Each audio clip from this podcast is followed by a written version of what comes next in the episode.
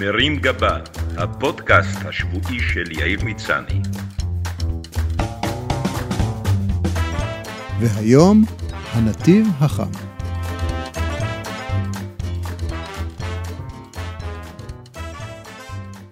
כבר כמה שבועות שבכבישי ישראל רוכש מיזם נתיב פלוס, המיועד להפחית את מספר כלי הרכב הפרטיים בכבישים בשעות העומס. במסגרת היוזמה הוקצו נתיבים מיוחדים לרכבים עם שני נוסעים ויותר. כל דבר שיפחית את כמות הפקקים בישראל הוא מבורך בעיניי, ואני שולח מכאן חיזוק חיובי לשר סמוטריץ' ולצוותו על היוזמה ועל המאמצים. אבל ביקורת היא חשובה. והיא כמובן לא נחסכה מהעושים במלאכה. אמרו שהמיזם רק מגדיל את העומס בכבישים, מאט את הנסיעה בנתיבי התחבורה הציבורית ועוד. המדינה כבר הודיעה שכדי למנוע הסתננות של כל מיני חוכמולוגים, שהנושא היחיד שהם לוקחים הוא הכלב עם הראש המתנדנד על הדשבורד, היא תפעיל יחידת אופנועים, אופנוענים, ותקנוס את העבריינים ב-500 שקלים. אני ממליץ לשוטרים לוודא שהנוסע הנוסף ברכב הוא לא בובה מתנפחת או בובת חלון ראווה עם פאה וכובע, ושמי שייתפס יצטרך ללכת לקורס נהיגה מונעת יחד עם הבובה. מציאת נוסע נוסף שיתלווה אליך היא אינה עניין טריוויאלי. יש קבוצות פייסבוק שמשדכות בין נהגים לטרמפיסטים, ויש גם אפליקציות כמו Waze ו-Movit שהשיקו שירותי carpool מיוחדים. אני בבסיסי אדם אופטימי וחיובי שמאמין ששינויים הם לטובה.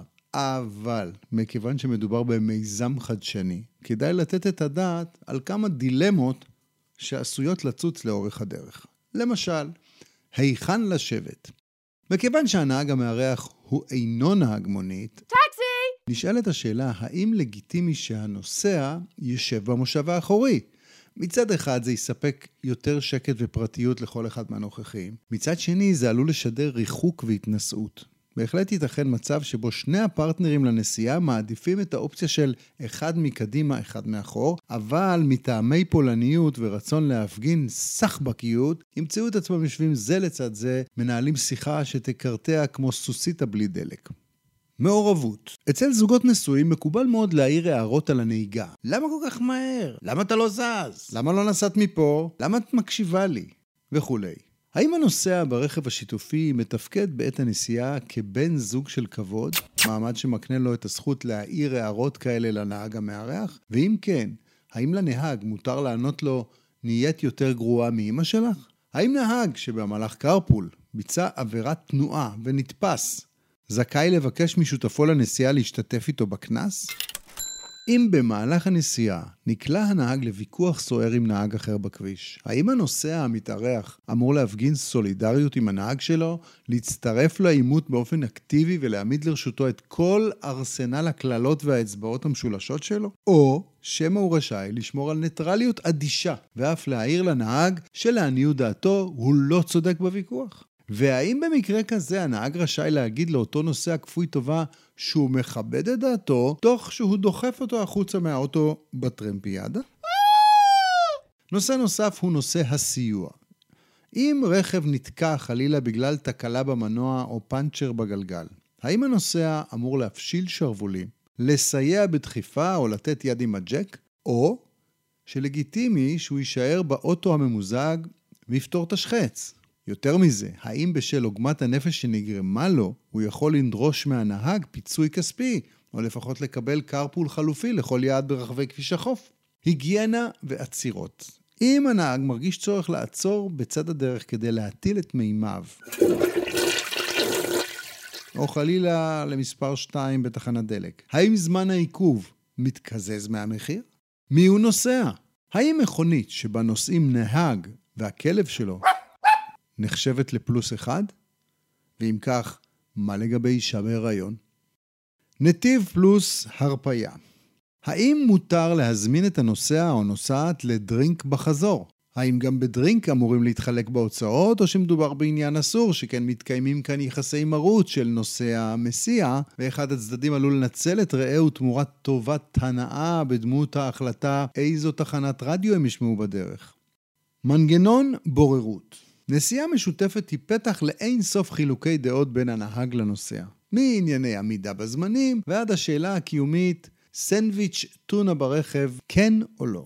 Now, כדי לפתור את המחלוקות בדרכי שלום ובאופן מסודר, אני מציע להקים את במלבן, בית משפט לבוררויות בנושא נתיב פלוס. כדי לא לבזבז זמן בפקקים בדרך לבית משפט, אפשר לקיים את הדיונים באוטובוס שיוסב לבית משפט נוסע. הבורר יעזור גם במקרים של פרידה בין נהג לנוסע, שניהלו ביניהם מערכת יחסים מוטורית ארוכת שנים, וימנע תירוצים בסגנון של זה לא אתה זה אני, או שקרים בנוסח אני לא יכול להסיע אותך יותר כי החלפתי עבודה, עברתי דירה, והכלב אכל לי את היונדאי. כפי שאתם רואים, אירוח נוסע זר בדלת אמותיך ובית וישריך אינו דבר טריוויאלי, ועלול להיגמר בעוגמת נפש וברצון עז להתנגש במערבל בטון. לכן, אני מציע לנהגים המארחים להכין דף הוראות, שיישלח למועמדים לנסיעה, מלנסים, מבעוד מועד, בערך בנוסח הזה.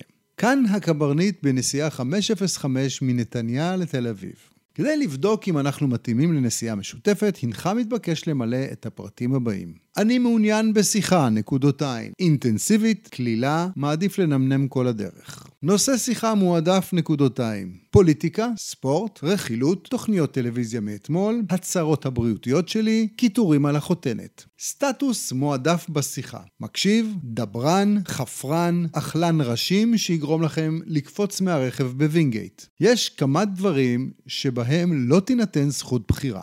מוזיקה במכונית זו שומעים בבוקר את רזי ברקאי ושירים של הגבעתרון בלבד. אם אתה אדם של תוכניות אקטואליה, גלגלצ, מוזיקה ים תיכונית, רוק כבד, פודקאסטים על כלכלה ברוסית, אתה מתבקש לא לבוא. מזגן, לא לדיון. אני קובע את הטמפרטורה, אני בגיל המעבר וחם לי, אז אתה מוזמן להצטייד בסוודר. אוכל, האכילה במכונית אסורה. שימוש באמצעי חבלה כמו בורקס, פיצוחים או סוכריה שמשמיעה קולות מציצה, יגרום לכם להורדה בחנות הנוחות הקרובה. גם השימוש במסטיק אסור, שהרי המשפט הידוע אומר, מסטיק שנלעס במערכה הראשונה, יודבק מתחת לכיסא בקילומטר האחרון.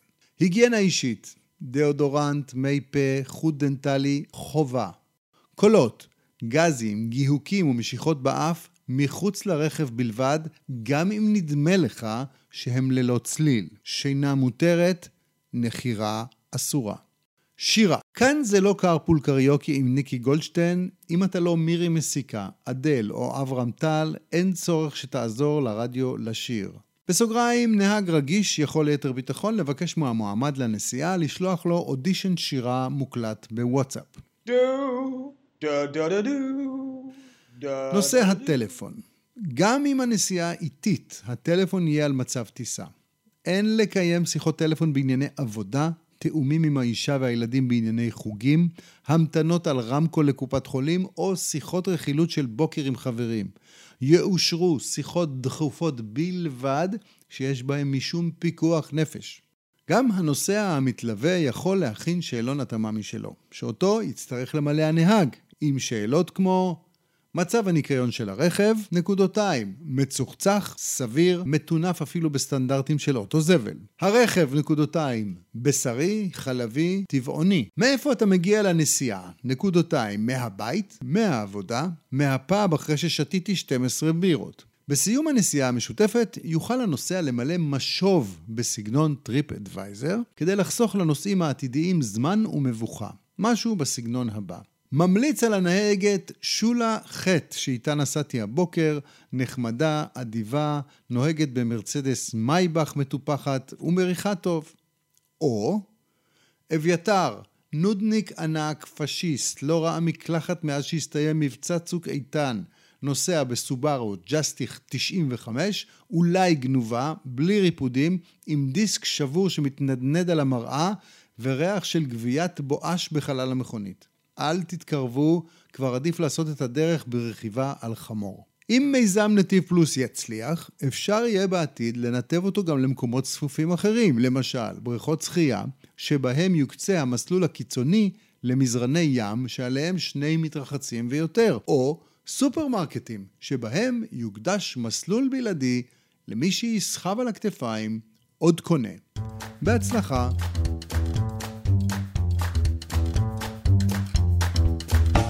מרים גבה, הפודקאסט השבועי של יאיר מצני.